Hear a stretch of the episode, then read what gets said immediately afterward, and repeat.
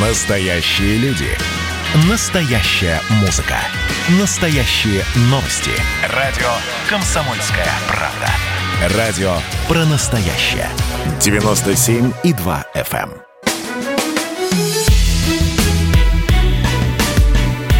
Бофт знает.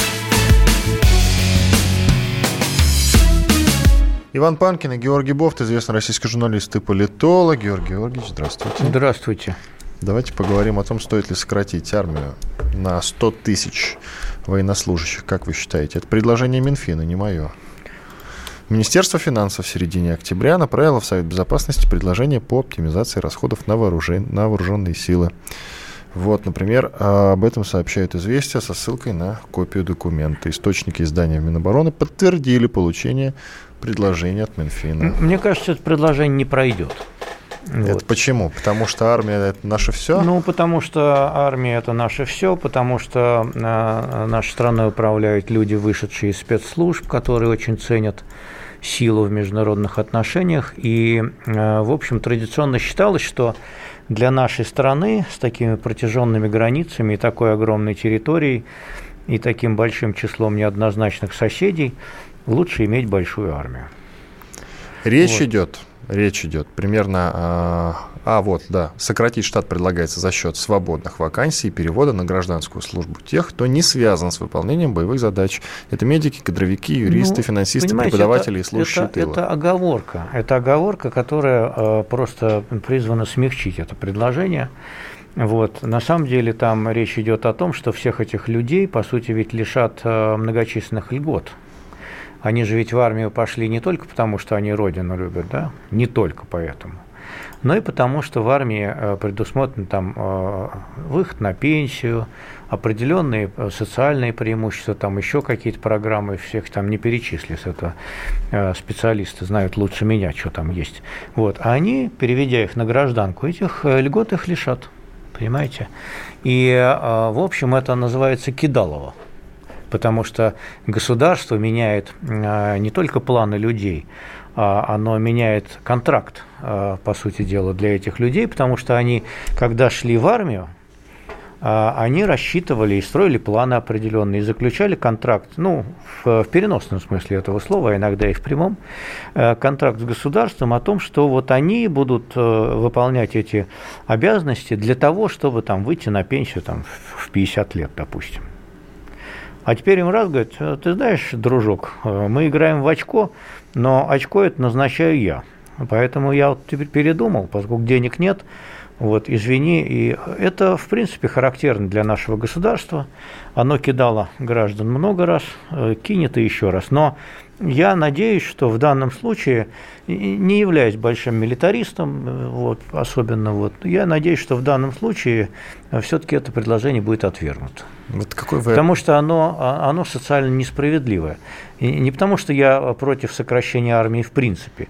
Я, может быть, и за сокращение армии э, на основе каких-то объективных оценок э, опасности. Но в данном случае сокращение идет не э, от того, что у нас стало больше мира вокруг нас, а потому что денег нет. И хочется эти деньги у кого-то взять. Вот против такого сокращения, э, я против такого сокращения. А как вы считаете, зачем они чтобы хотят денег, деньги взять, потому чтобы что? что? Потому чтобы что, направить какое-то другое русло? Потому что денег, понимаете, нету. Не цитируйте ну, то есть они, Не надо то цитировать классиков. То есть, они, то есть они как бы есть, но их как бы нету. Понимаете, вот... Ну, э, как меда в горшке. Мы же, мы, же не будем, мы же не будем сейчас оценивать все наши грандиозные там проекты про строительство трубопроводов, которые, может быть, не мож, можно было не строить. Вот. А можно было как-то обойтись без них. А качать газ по тем трубам, которые уже буквально проложены. Мы же не будем сейчас рассуждать на эту тему, сколько там закопано и заложено на дне Балтийского моря, там Северный поток-2, который, может быть, никогда вообще не будет достроен или будет достроен там через 5 э, лет или через 10 лет. Хотя там уже 97% Да, 97%, вот да. А потом, когда его достроят, подлые америкосы скажут, что если вы начнете качать по нему газ, вернее, покупать э, прокачанный по нему газ, то вам мало не покажется. И мы перестанем по нему качать газ, и все. Я просто думал, что хотят взять тут, чтобы положить или доложить туда. Вот. Нет, доложат все, доложат все в те же карманы, в которые и так кладут. Понимаете, просто, э, ну, там мало стало. Надо я тут, просто нет, я уточню. Я думал, что допустим, у нас возьмут вот, у армии да. положат в медицину, скажем. Куда? В медицину нет, в медицину положат, э, как нам было объяснено, положат э, те налоги, которые будут э, с повышенного НДФЛ поступать. Но это Копейки, только для тех, 60, да, 60 только на то, рублей. на что мы кидаем смс-ки, вот, для детей с, да, для детей с редкими заболеваниями. Да, для детей с редкими заболеваниями, хотя в принципе, а, у нас нет целевых налогов, а, как известно. А, и эти деньги сначала поступают в бюджет, а потом милостью Божией, ну, вернее, милостью начальства, они уже там под тих честное слово куда-то должны поступать еще. А так, в принципе, у нас нет, мы не Швейцария, понимаете, чтобы у нас было прямое налогообложение, чтобы у нас было целевое налогообложение. Здесь вам не тут, как говорится.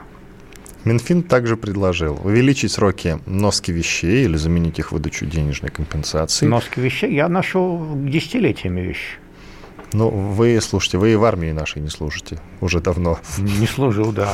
Обеспечить питанием контрактников только в полевых выходах и на боевом а, дежурстве. это все опять про армию? Да, это Минфин также предложил. Угу. Убрать ежегодную индексацию военной пенсии на 2% сверх уровня инфляции. Увеличить до 25 лет срок выслуги, необходимый для ее получения. Также увеличить срок службы, необходимый для получения военной ипотеки, офицерам до 5 лет после окончания вуза, а не сразу после учебы, солдатам или сержантам-контрактникам до 8 лет службы, а не до 3. Угу. Вот такие Понятно. дела.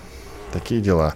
Но, собственно, это, я так понимаю, все-таки все не про экономию, да, если подытожить вот ваш ваш монолог. Это не про экономику, это про деньги отнять. Я понял. Ранее Минфин для оптимизации расходов также предлагал объединить МВД с э, ФСИН. А можно его объединить еще и с ФСБ заодно. Да вообще с, все объединить. И со службы внешней разведки. И сделать одну большую спецслужбу, большую и красивую, и все. Ну, У нас вы вот... знаете, большие структуры, они плохо работают, как известно, на самом-то деле. Он КВД как работал хорошо, вы что? Но... Сколько людей почикали вообще. Эффективная была контора. Чего вы грешите-то? Ну, и, ладно, все, и, все туда, и все туда, и все туда, понимаете, сходилось. И, и, и там тебе и, и, и, и ГУЛАГи, и там тебе и погранслужба, и там тебе все, понимаете, все было в одном месте. И МВД как, как, хорошо, как, вы как считаете, все-таки логичный это шаг э, объединить МВД с Федеральной службой исполнения наказаний? Да можно объединить, а что не объединить-то?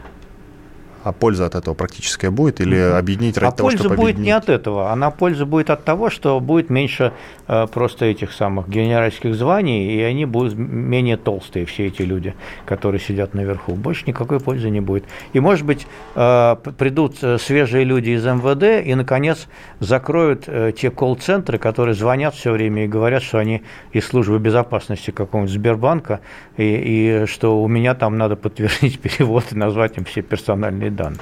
Это же известная история. А это же во ФСИНе происходит, правильно? Ну, вообще да. То есть, в, если реорганизовать ФСИН, то вы считаете, что все это прекратится, да, вот эти Я вообще за то, чтобы звонки. все спецслужбы объединить в одну большую контору и назвать ее так «контора». Контора пишет. Глубокого бурения. А в Госдуме тем временем допустили возможность десантной операции России в Нагорном Карабахе. Первый ну, зампред мне... Комитета Госдумы по делам СНГ и Евразийской интеграции и связям с соотечественниками, депутат Константин да. Затулин, заявил, это... что именно Азербайджан и Турция нарушили мир в Нагорном Карабахе. Это, это его отдельное мнение одного депутата, поэтому это не в Госдуме, а это депутат Затулин. Но он же там сидит в Госдуме. Мало кто где сидит. Люди могут высказывать свои э, частные политические мнения. В данном случае э, вопрос этот не ставился на голосование, даже резолюция не была принята никакая. Затулин высказал такое мнение, имеет на это право. Я даже не знаю, как к нему относиться. В принципе, если там станет совсем горячо, может быть, надо и вмешаться будет. Но вы в свое время, а когда... Может, а может, не надо вмешиваться. Вот завтра, а, кстати говоря, завтра а, два министра иностранных дел, один армянин, а другой азербайджанец, они отправятся в гости, знаете, к кому? К госсекретарю Помпео. Батюшки. Вот. Он их вызвал к себе на ковер, и я думаю, что он там с ними поговорит достаточно строго для того, чтобы выполнить обещание, которое дал я на радио «Комсомольской правде» и прекратить эту байду а, к выборам американским 3 ноября. Угу. Вот. И вы думаете, ну да, действительно у нас... Но у него есть все-таки есть ар- пари аргументы, аргументы у Помпео, есть, мне кажется, по подлиннее, чем у Лаврова даже. Но, с другой стороны, все-таки Азербайджан и Армения – это два таких достаточно горячих народа. Горячих, да. Так просто да, одними да. словами Помпео Но это не остановить, на мой Не остановить, взгляд. поэтому он покажет им то, что у него длиннее, чем у Лаврова, и они могут остановиться к 3 ноября. Я все же в этом сомневаюсь, но хотя ну, это было бы хорошо. Еще хорошо, что есть. я ошибусь. Это будет прекрасно, на самом деле. Будет остановлена война. Да я бы был в чем я рад, правда вы, сомневаюсь. Вы, вы бы ошиблись. Я потому что Потому что война есть война, просто так ее не остановить. Тут нужно, чтобы кто-то пошел на ну, уступки, ну, я а никто вами, не пойдет. Я согласен с вами, да, я согласен. Тем более, что, в общем, э, попытки Москвы их как-то замерить, пока они ни к чему хорошему не привели, и два соглашения о прекращении огня, даже в гуманитарных целях, они были сорваны тут же, как только они э, из Москвы отправились обратно. Тут нужно как-то каким-то образом честно поделить территорию, но заново. Честно, но заново. Но ну, как это сделать? Вот это большой вопрос. Тут вроде как и подушку армянам надо оставить по понятным причинам, и вроде я, бы я так, бо... чтобы а, Азербайджан вернул себе я боюсь, часть законных что, территорий. Я боюсь, что решение может быть навязано только силой и только извне но не изнутри этого конфликта. Вот. Американцы силу все-таки не пришлют, как мне кажется. Нет, они не а пришлют, мы... но они строго скажут, что вот так и так будет. Хотите санкций, э, вы их получите. Иван Панкин и Георгий Бов в студии радио «Комсомольская правда». Сейчас сделаем небольшой перерыв, но недолгий. Две минуты, после этого продолжим. Оставайтесь с нами. Настоящие люди. Настоящая музыка. Настоящие новости. Радио «Комсомольская правда». Радио про настоящее.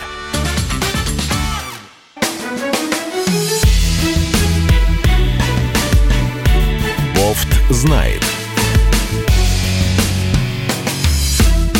Иван Панкин и Георгий Бофт, известный российский журналист и политолог, по-прежнему в студии радио «Комсомольская правда». Мы продолжаем. Остановились мы на том, стоит ли нам, да, хотя нет, это мы обсуждали в прошлой программе, мы остановились на предложении господина Затулина, это депутат Госдумы, который, в общем-то, не прочь, не прочь отправить десантную операцию в Нагорный Карабах, ну, десантников на Нагорный Карабах, российских, разумеется, десантников. Вот, Георгий Георгиевич считает, что это его частное мнение, вряд ли мы туда кого-то отправим. Пока с, нет, но с другой если, стороны. Если ситуация будет обостряться дальше, я в будущем такой возможности не исключаю. Что такое обостряться? Там полноценные боевые действия. Куда дальше-то обостряться? Ну, смотрите, а, значит, э, вот если я проигрываю пари, да, и война... Э, про 3 ноября вы имеете да, в виду? про 3 угу. ноября, да, и война затягивается. Вот она затягивается, и э, многочисленные жертвы. Э, азербайджанцы пока, в общем, наступают, как мы видим, и э, от, от, откусывают одно село за другим. Вот. В крайнем случае можно представить, что они войду, возьмут под контроль весь Нагорный Карабах и все те семь оккупированных районов, которые они потеряли в 1994 году возникнет новая линия разграничения. Вот в этот момент, в принципе, а, вот эту ситуацию можно будет зафиксировать отправкой миротворцев на эту линию разграничения, которая пройдет по международно признанной Азербайджано-армянской границе. Вот такая ситуация гипотетически может быть, но а. А, азербайджанская армия еще очень далеко до такой победы очень далеко. Они э, идут с трудом, продвигаются, и неся довольно значительные потери. А пока тактическое преимущество у них есть над армянскими вооруженными силами и карабахскими, но э, вопрос в том, хватит ли их для того, чтобы э, решающим образом изменить а, значит, вот, карту этого региона, пока неизвестно. Ну, мы отправляем. Ну и кроме того, если возникнет прямая угроза вмешательства Турции, вот, мы отправляем этом... туда десантников, турки официально отправляют туда своих десантников. Нет, надо успеть до турок. Вы чё? Вы чё? Но еще некоторые не говорят, что турки уже там, поговаривают. Нет, турок, турок там еще нет самих. Э, я думаю, что советники какие-то есть, а вот из числа вояк, то там, мне кажется, могут быть э, какие-то люди э, из числа исламистов, то ли из Сирии, то ли из Ливии. Но это спорный вопрос, поскольку достоверных все-таки доказательств того, что эти наемники там воюют, все-таки я не видел. Помните, когда в Беларуси вся заваруха только началась, вы уже тогда говорили, что нам стоит отправить в миротворцев в Беларусь, в Минск. Было Минск, же такое. А их отправили туда, вот э, Ч, ну, ЧВК вы... Вагнер там отправили же. Это было их, до но их заварухи. поймали, но их поймали. Это было до заварухи. До заварухи. Это было до. А вы предлагали уже, когда началась вот эта вот полноценная, можно ли ее назвать революцией, ну, в общем-то, да, в каком-то смысле можно. Ну, фактически Путин услышал нас э, с вами и э, обещал, что если станет совсем горячо, то Росгвардия подъедет. Почему это так просто было в случае с Белоруссией и почему так не просто в случае с Карабахом? О. Чем мы думаем до сих пор? Договор Ва- же есть, и по армянской территории, насколько нам известно, удар от азербайджанских вооруженных нет, сил уже нанесен. Нет, но все-таки э, единичный удар – это не систематическое нарушение границы, не переход ее и не перенос военных действий на территорию Армении. Пока. Вот. А если военные действия будут перенесены, тогда да, мы должны будем вмешаться по договору ОДКБ. А с Белоруссией, ну как, это союзное государство, и э, потеря а, белорусского режима и э, дружественного нам, она рассматривается в Москве как э, угроза нашей национальной безопасности. НАТО у ворот будет буквально завтра, думают в Кремле, наверное. А оно будет? Ну, в принципе, если режим изменится на тех людей, которые там вокруг Тихановской, то они, конечно, будут э, к этому стремиться, но не факт, что у них, конечно, получится, потому что вот, а, значит, этот самый Порошенко, он тоже стремился, но у него пока ничего не получилось. И у Зеленского тоже не получается пока ничего. Вот, потому что у нас есть средства э, этому противодействовать. Что Я касается... думаю, что в случае с Беларусью мы бы противодействовали еще более решительно. Что касается Беларуси, Тихановская выдвинула ультиматум две недели назад. И срок ультиматума истекает 25 числа, три дня. Три угу. дня осталось до истечения срока ультиматума. Ультиматум она это выдвинула э, Лукашенко. Да. А, и там, среди, там, по-моему, она угрожала тем, что предприятия... Всеобщая забастовка. Да, всеобщая забастовка. И бойкот государственных а, магазинов.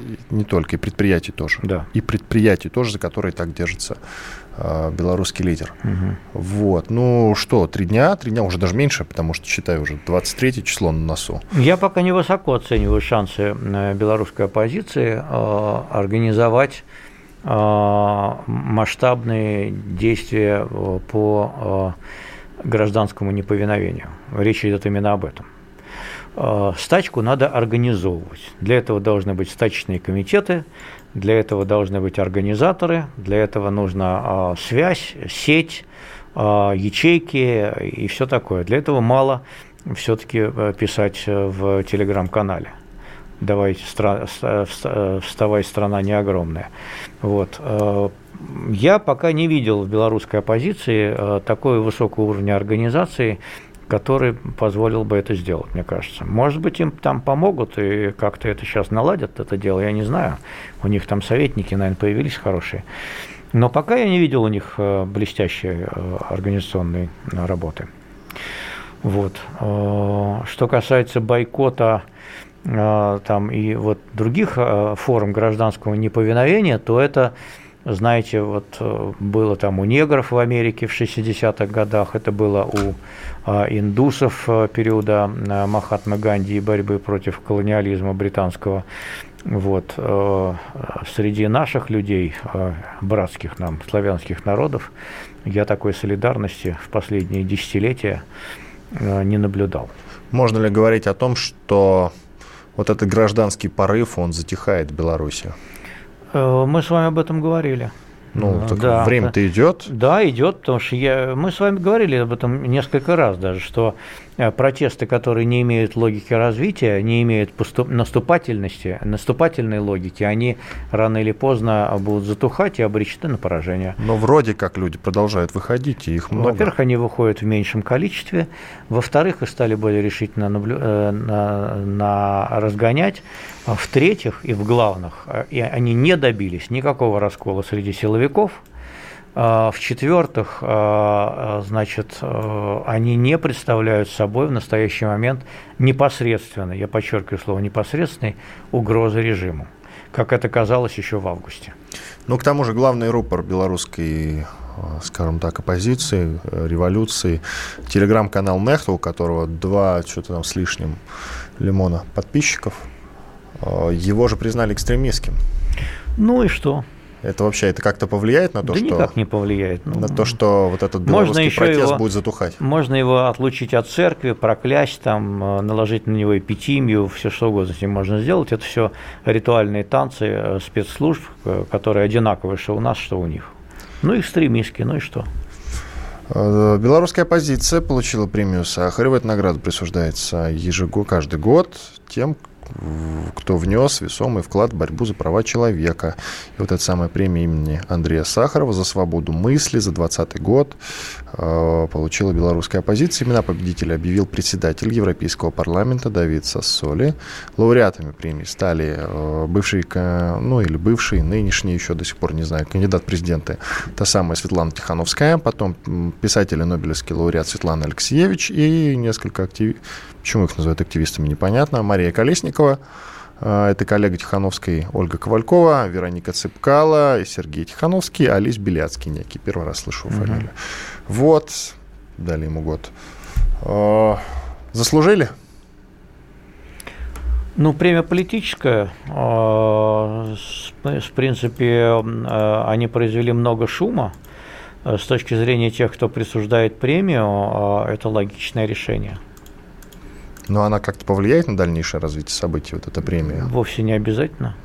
Ну, Но она есть... вообще никак не повлияет на развитие событий, то что события развиваются по собственной логике, вне зависимости от того, дали ли премию, а, значит, как ее звать-то, эта писательница, а, или Алексеевич. нет. Алексеевич, да. Как ее звать-то? Первый раз про Алексеевич слышите, что ли? Сноуден, помните такого товарища? В начале да, десятых, в начале десятых э, наделал много шума, причем не только в России, не только в США, а вообще стал известен во всем мире. Э, Сноуден – это сотрудник американских спецслужб, э, он сотрудником АНБ был, напомните, пожалуйста. Да, агентство национальной безопасности. Агентство национальной. Он там был обычным программистом, да? Да, программером. Да, и стырил, вот. стырил оттуда секреты. Да, вот. Предал их общественности, что называется. Э, у него же есть адвокат, этот адвокат Анатолий Кучерена, он сообщил, что э, этот экс уже сотрудник спецслужб США Эдвард Сноуден получил бессрочный вид на жительство в России. Я уже и забыл, что он, оказывается, в России до сих пор живет. А вы думали, он где? Уже сидит в Америке? Я не знаю, в Венесуэле, да где угодно. Понимаете? Вот я понятия не я забыл про этого товарища. Тут любопытно будет поговорить о том, э, чем он заслужил, чем он заслужил бессрочный вид на жительство в России. А что с ним делать? Каждый год продлять, что ли? Выдавать его не будут. А он вроде как является критиком режима, вы знаете об этом? Российского, ну, он такой, он такой мягкий критик режима, еще мягче, э, я не знаю даже кого. Хотя, чего ему в Америку не слетать? Там Дональд Трамп заявил, что собирается его серьезно посадят. рассмотреть возможность Нет, его помилования. Его там посадят на много лет. Ну, тогда давайте продолжим этот разговор после небольшого перерыва общение, про обмен информацией, эмоциями. Миша, я не могу это письмо не прочитать. Вас приветствует город-герой Минск. Спасибо вам большое за вашу передачу. Слушаем вас всем цехом. Так, ну вот такой вот э, наш соотечественник из Пекина привет передает. Вот, э, но мы, с другой стороны, очень рады, что нас в Грузии слушают. Привет. Гамарджова. Гамарджова. Оттуда самые главные мировые новости у нас приходят. Мир стал плотнее, да, он стал более спрессованным. Комсомольская правда. Это радио.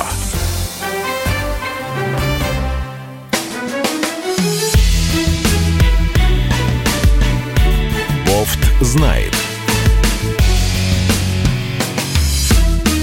Иван Панкин и Георгий Бофт, известный российский журналист и политолог, снова с вами, по-прежнему в студии радио «Комсомольская правда». Продолжаем. А говорили мы про Эдварда Сноудена. Это бывший сотрудник спецслужб США, если быть точнее, то АНБ. Он там служил программистом, потом стырил секреты и об этих самых американских секретах, не очень приятных для многих стран мира, например, о прослушке и слежке э, за многими политическими лидерами, в том числе э, лидером Германии Ангелой Меркель. Так вот, он, общественность об этом узнала, и Эдвард Сноуден прилетел в Россию. Где он прятался, в каком аэропорту Шереметьево? По-моему, да, он там сидел Шереметьево, в капсульном да. отеле. Э, тусил какое-то время. Угу. Вот. А сейчас мы узнали о том, что вот она новость, о том, что Сноуден получил бессрочный вид на жительство в России. Не прошло и 10 лет, как говорится. А рассуждаем о том, заслуживает Досидел. ли он. Да, Досидел. зачем он нам нужен. Вот как, а как, как вы считаете, он где живет? И на что он живет? Тоже Россия деньги дает? Я думаю, его пристроили к какой-то кормушке. А, уж не знаю. Да, кстати, интересный вопрос. Нигде об этом не было информации. А, я думаю, что ему дают деньги а, на жизнь и довольно сносную, ценя его как источник довольно важной информации. Хотя он отрицает, что он что-либо говорил спецслужбам, но было бы странно не подумать о том, что э, с ним занимались и э, расспрашивали его, как там все устроено в ВНБ. Но вы считаете, что ему в США возвращаться ни в коем случае нельзя, Нет, хотя это... Дональд Трамп вот говорил, что собирается рассмотреть, рассмотреть возможность помилования Эдварда Сноудена. Во-первых, я видел эту информацию, она была прокомментирована, по-моему, кем-то из демократов, что это решение может быть обжаловано а поскольку речь идет о серьезном преступлении, а, о госизмене. Вот, а, и, в общем, так сказать, ну, для этого надо сначала прилететь, понимаете, и пойти на сделку со следствием, и уже потом получить какое-то смягченное или значит, вовсе быть освобожденным от наказания. Я так понимаю, что у Сноудена нет таких гарантий, вот. Э, ну и потом, чтобы у него не было и мысли даже о том, чтобы э, пойти просить помилования, вот, э, пожалуйста, перспективы жить в России до скончания века. Чем не радость? Он, как вы считаете, он патриот или предатель? Потому что я вот Познер как-то сравнил его с Лермонтовым. Не то, что сравнил, а рассуждал о патриотизме и предательстве. Среди прочих назвал, что вот Лермонтов был истинным патриотом, хотя критиковал власть. И вот про, про Сноудена Познер как-то порассуждал и пришел к выводу, что это патриот своей страны. Патриот ли он своей страны? Он же не мог не знать, когда шел на службу в АНБ, что АНБ, равно как и другие спецслужбы э, других стран мира в частности, занимаются не очень хорошими делами, но важными делами в целях ну, безопасности он, своей ну, страны. Он утверждает, что он не знал, да, что так все запущено, а, и что он, а, его версия такая, что вот он пришел в ВНБ, ужаснулся а, тем масштабом нарушения прав человека, которые там творятся. А...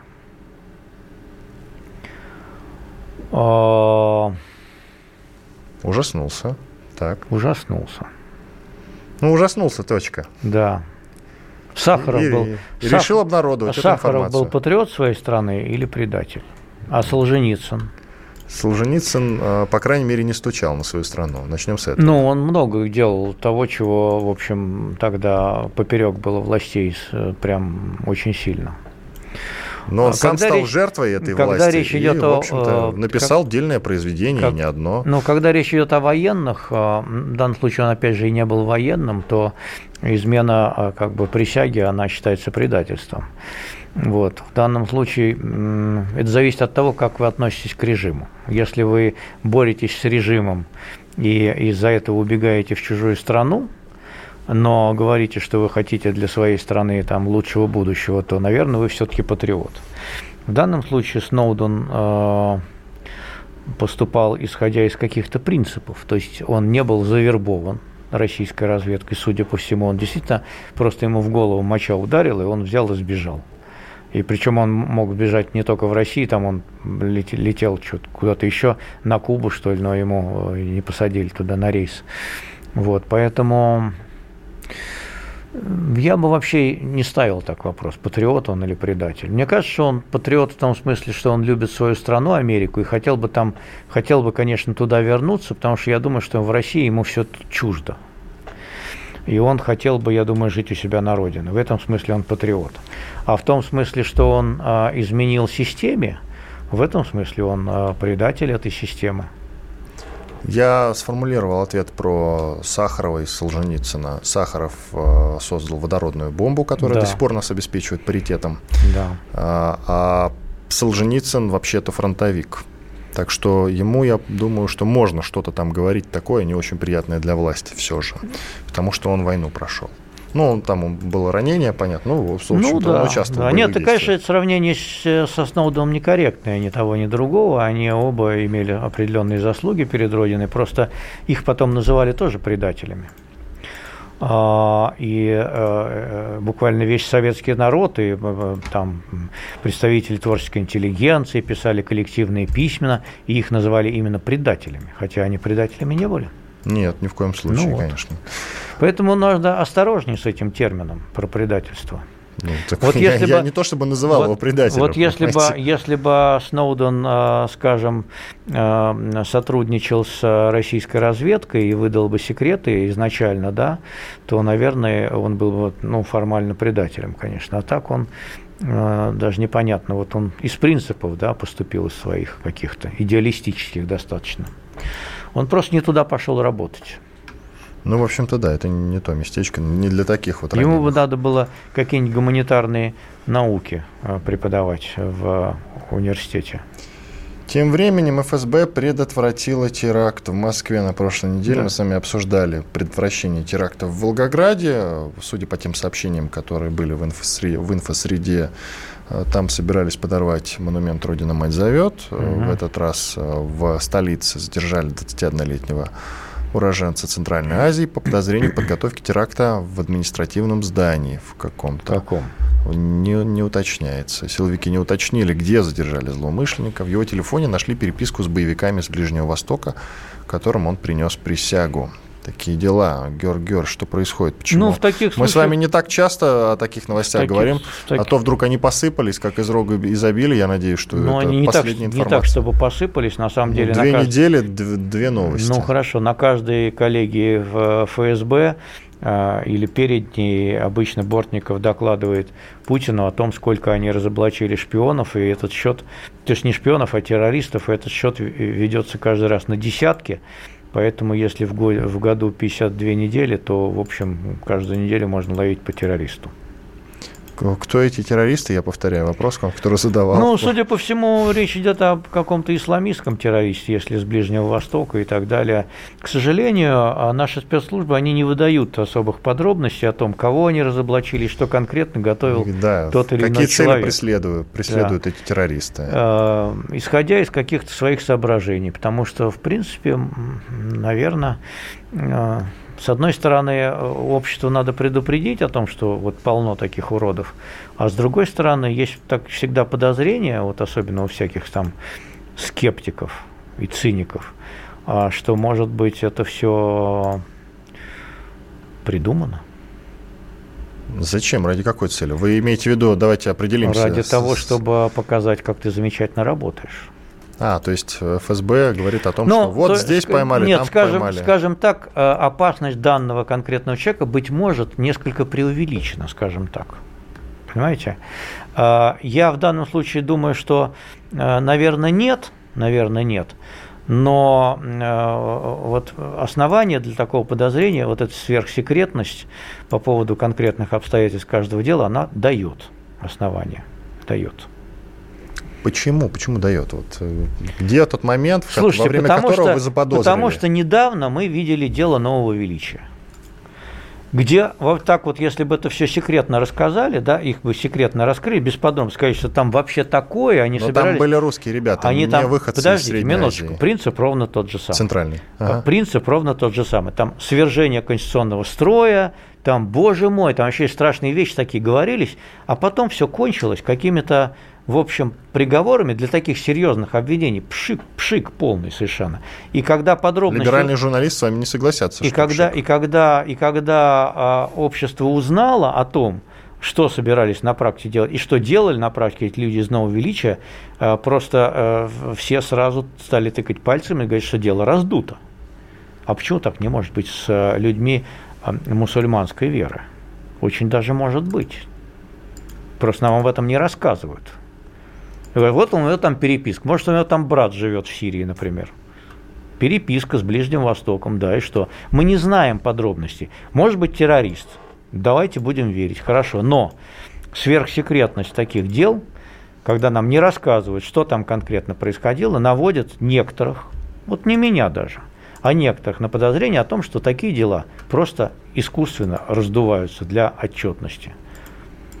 А ведь кто-то может проверить, есть же, я думаю, какая-то кто? палата, которая а кто, занимается кто, проверками. Кто проверит? Уж не парламент ли вы? Но, слушайте, кто? тогда можно каждую неделю реально сообщать о том, что что-то а расследовали, а кого-то поймали. так и происходит. Ну, то есть вы думаете, что это все не по-настоящему? Вы серьезно? Нет, в каких-то случаях... Тогда страшно жить В каких-то случаях по-настоящему, а в каких-то случаях я допускаю, что это было так же, как с делом нового величия. Иван Панкин, То есть Георгий вы, высосано из пальца. Вернемся после перерыва. Какие ваши доказательства? Ваши волосы будут мягкими и шелковистыми. Я убью тебя, лодочник. Я сделаю ему предложение, от которого он не сможет отказаться. Ну, за понимание. Я вот думаю, что сила в правде. У кого правда, тот и сильнее. Прошлое не дает себя забыть. Запахами, музыкой, фотографиями. Мы помним прозвища своих одноклассников, хотя самих их не видели очень давно. Мы до сих пор в памяти бережно храним правила дворовых игр. Все эти воспоминания оживают в программе «Дежавю». Меня зовут Михаил Антонов. По субботам и воскресеньям в 11 часов вечера мы говорим о том, что нас радовало и огорчало. Какими мы были раньше. Давайте вспоминать вместе.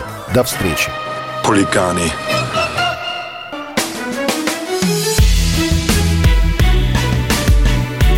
Бофт знает. Иван Панкин и Георгий Бофт, известный российский журналист и политолог. Четвертая часть нашего сегодняшнего разговора. Тем временем Нарышкин съездил к Лукашенко, директор службы внешней разведки Сергей Нарышкин. Съездил к Лукашенко, как вы считаете, зачем? Это вот как раз накануне исчисления срока ультиматума. И? Обменяться мнениями. Ну, я думаю, что закрыть гештальт. Я думаю, Чтобы что не дуло? А? Закройте гештальт, гештальт За, не закры, дует? Закрыть гештальт с э, этими ЧВКшными вагнеровцами. Каковой инцидент, мне кажется, э, проистекал из того, э, что кое-кто в белорусских спецслужбах решил поиграть в эту игру. А, и это э, мягко можно назвать отсутствием должного взаимодействия между спецслужбами России и Белоруссии. А Лукашенко же В сменил... рамках союзного государства. Да, в рамках союзного государства. Лукашенко же сменил руководство КГБ, кажется, да? Да он там много поменял. Много да. кого поменял, да, Мгм. много. Было. И вот мне кажется, что вот э, некоторые из тех, кого он поменял, они так вот себе Обиделись. затеяли, нет, они до этого, э, перед, перед выборами, затеяли такую сложную игру, доложив батьке, пытаясь угадать его настроение, что, мол, э, Россия собирается здесь устроить беспорядки. И он тогда это все излагал. Схавал. Схавал, да, а, а, излагал открыто. Он в эту Когда игру задержали на- вагнеровцев. да, да, да. Он в эту игру втянулся.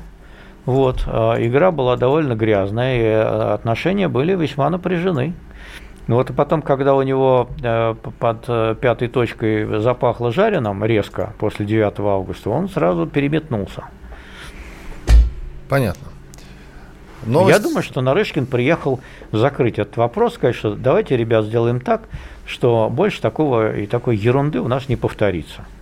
И вы не будете там, э, а, а- а мы не будем потом выдвигать версии по поводу того, что их там хохлы выманили, значит, для того, чтобы куда-то там э, с помощью Америки, там еще что-то такая зубодробительная версия, вот, э, которая потом была э, для спасения лица обеих сторон э, опубликована. Ну, то есть, чтобы Лукашенко больше на нас Не такого надо, не подумал. Не, надо, не надо такого на- с нами больше делать, э, товарищ Лукашенко.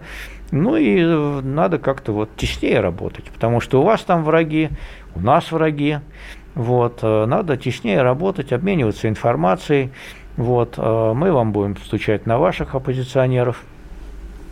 А взамен мы хотим тоже, так сказать, дружбы и взаимопонимания.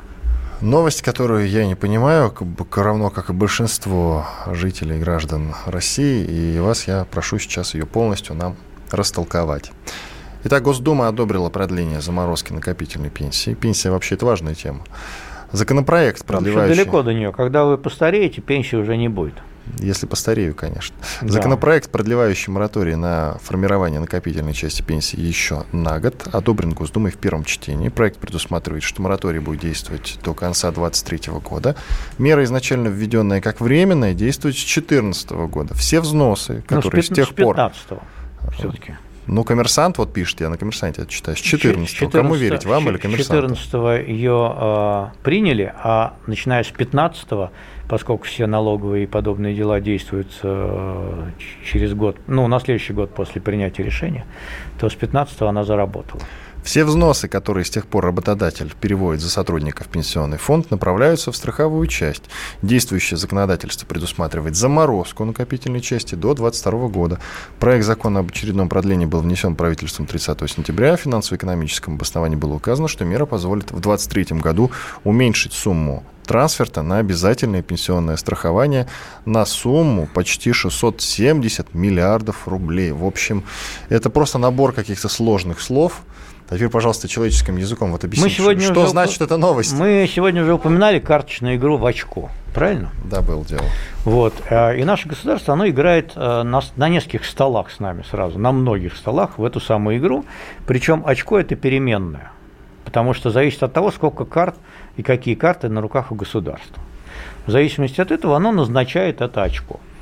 В данном случае э, в начале 2000-х годов была проведена, проведена э, духоподъемная пенсионная реформа, где э, значит, сказали, что значит, отчисления они делятся на две части пенсионные. Причем это не вы платите, а ваш работодатель. 16% он идет в страховую часть, и это вот такая вот страховая, она и страховая. А 6% это накопительная, где вы можете накапливать, там, играть с всякими пенсионными фондами, распоряжаться, э, профукать ее в вебе, там, еще в каком-нибудь банке, что было сделано большинством людей, поскольку там были э, значит, накопления ниже инфляции поскольку БЭП – это важный государственный банк, он тратит деньги так, как ему государство скажет, а не накапливать их для каких-то пенсов. Вот, а, и люди эти вот, они думали, что они эти 6% будут начислять и накапливать, накапливать, накапливать, играя с пенсионными фондами, и, значит, а, накопят себе такую офигительную пенсию, что вообще будут плевать в потолок и ездить на Гавайи, начиная с 65 лет. Хотя ведь действительно накапливают. Некоторые накапливают, да, некоторые накапливают, и некоторые действительно удачно вкладывались в эти, в том числе, пенсионные фонды. Но теперь эту часть заморозили, и они уже больше ничего не накапливают. Она не накапливается, она заморожена. 6% не накап. А тогда была реклама, ты там выбери пенсионный фонд, накопи, там, распорядись своей пенсией. Пенсионный фонд потратил, э, наверное, немалую часть денег. Я думал, что часть еще была попилена всякими манагерами на то, чтобы нам разъяснить, как это выгодно. Но очко переменилось за этим столом. Переменилось, потому что Крым наш стал в 2014 году, и санкции тоже стали наши в ответ на этот Крым. Вот. А, и, и вот очко сложилось вот другое, чем рассчитывают люди, которые копили свои жалкие 6%. Поэтому я думаю, что они их никогда не получат. А, э, то, как у нас распоряжается деньгами пенсионный фонд, никто не знает – это правда тайна за семи печатями. Вот. А, никто не знает, как он их приумножает. Как она вообще, как она вычитывается, эта пенсия, как, даже никто как, не может Как высчитывается пенсия, тоже никто не знает. Вот, а, Причем и... даже если ты людям, которые работают в пенсионном фонде, да. даже в кулуарах задаешь да. этот вопрос, вот мне просто растолкуйте. И, и они тоже не знают. Они не могут ответить. они не это знают. чистая и, правда. Не. Это, да. это тайна за семи печатями. Единственное, что видно, что здания, в которых сидит пенсионный фонд, они очень хорошие, богатые и хорошо отделанные. А начальник этого пенсионного фонда тоже очень хороший, достойный джентльмен. Э, у которого там что-то такое нашли тоже где-то, э, где он может скоротать свою, значит, пенсию в более благоприятном климате. Свою нескучную жизнь. Тут э, другой человек, который тоже скоротает свою нескучную жизнь. Наш пенсионный фонд не может вкладывать деньги, например, в доходные ценные бумаги, Э, кроме э, очень ограниченного числа этих бумаг. Ну, не пенсионный фонд, а пенсионные фонды, а, э, вернее, вот эти вот программы, которые все равно существуют, накопительные, там можешь копить в индивидуальном порядке. Ну и так далее. Глава гос- госкорпорации Роснано Анатолий Чубайс обратился к президенту Путину с просьбой отправить его на пенсию. Пора. Это пока только источники об этом сообщают, официального пока сообщения нет. Но ему уже сколько лет, по-моему, 65 что ли. Ну Вроде как хорошо. Действительно пора. Пора. Действительно пора, и он, я думаю, что на он пенсии хорошо, будет себя неплохо чувствовать. Он хорошо поработал и хорошо должен отдохнуть. Иван Панкин и Георгий Бофт были здесь, остались довольны. Всего доброго. До, До свидания. свидания. Бофт знает.